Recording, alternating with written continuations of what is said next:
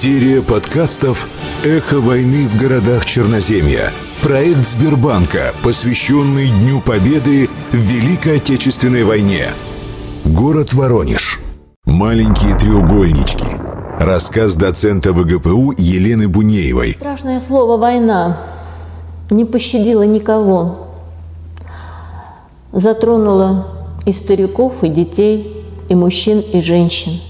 И если мужчины ушли на фронт воевать, то женщины ждали, ждали своих воинов, ждали сыновей, мужей, отцов.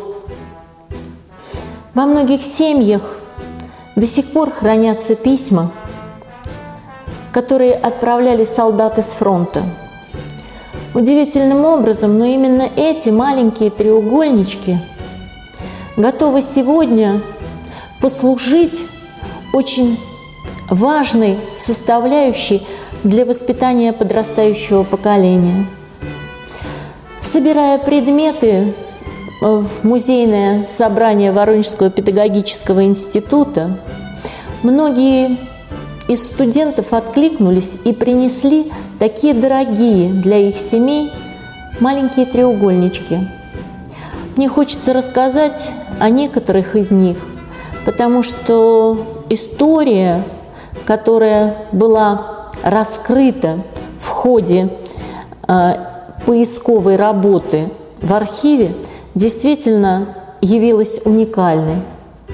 Одна из студенток факультета иностранного языка принесла пять конвертиков, пять треугольничков с сорок первого года. На вопрос, не жалко ли тебе отдавать эти ценные свидетельства в музей, она ответила о том, что она не знает, чьи эти письма. Бабушка умерла, и когда ее квартиру начали э, изучать, то за портретом нашли пять конвертиков.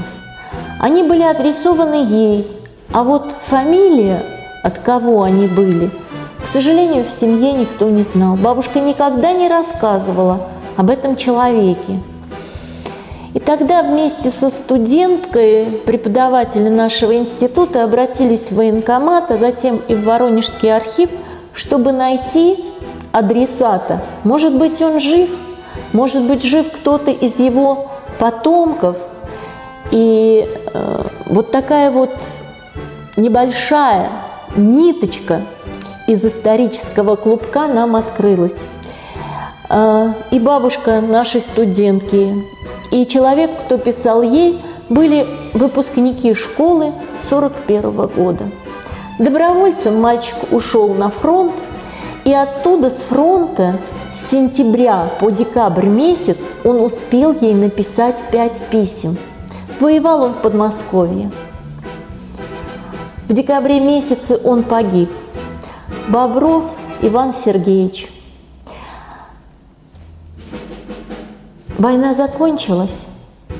Девочка повзрослела, вышла замуж, но всю свою жизнь в самом дорогом для себя потайном углу своего дома она хранила эти письма.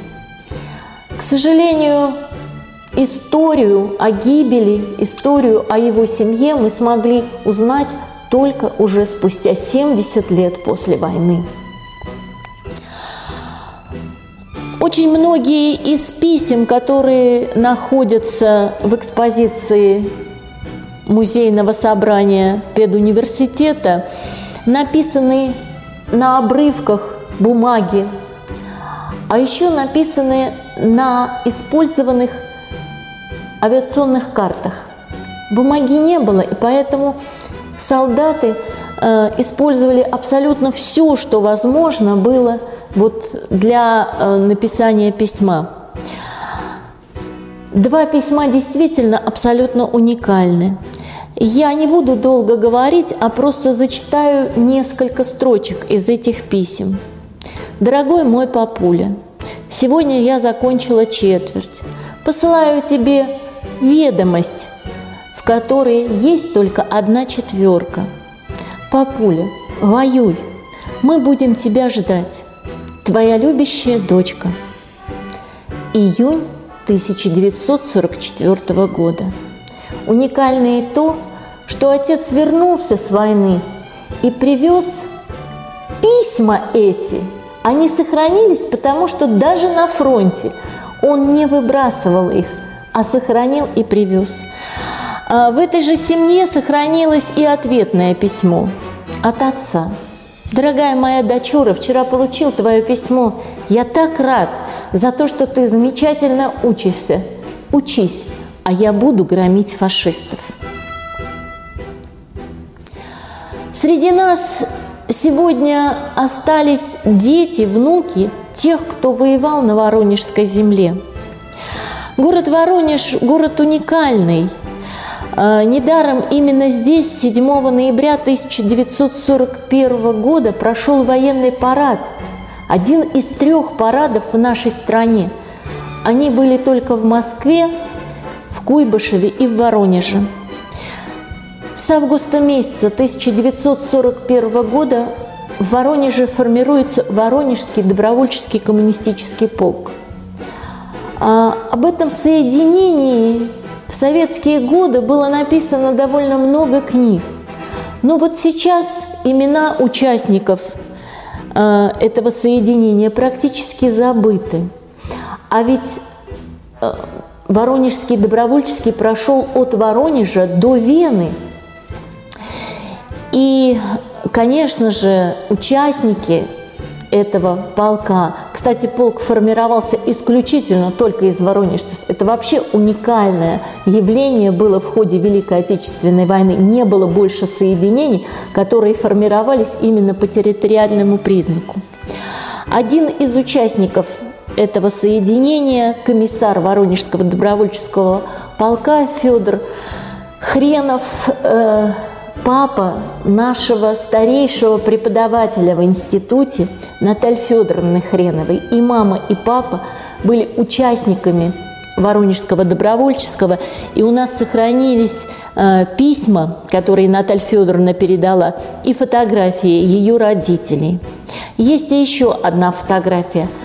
Э, назвав имя человека, изображенного на этом снимке, наверное, все воронежцы скажут, но мы хорошо знаем, что Константин Феоктистов, будущий летчик, космонавт, наш воронежец, герой Советского Союза, участник э, разведывательных операций в Воронеже, будучи четырнадцатилетним мальчиком, воевал э, в соединении, который возглавлял Юров Василий Васильевич. Это отец одного из наших преподавателей факультета психологии. Вот так, по крупицам, по каким-то остаточным воспоминаниям мы стараемся собрать эту память, сохранить ее и, конечно, донести до понимания наших студентов. Вот это очень важный момент, конечно, который э, хочется сохранить. И рассказывая о войне, о страшных событиях, которые проходили здесь, на территории Воронежа, двести двенадцать дней и ночей город находился э, на линии фронта. Город был разрушен практически на девяносто шесть - девяносто восемь процентов, центральная часть города находилась. Но еще в этом городе были люди, люди, которые переживали эти страшные события, через свои судьбы проносили, через свое сердце проносили.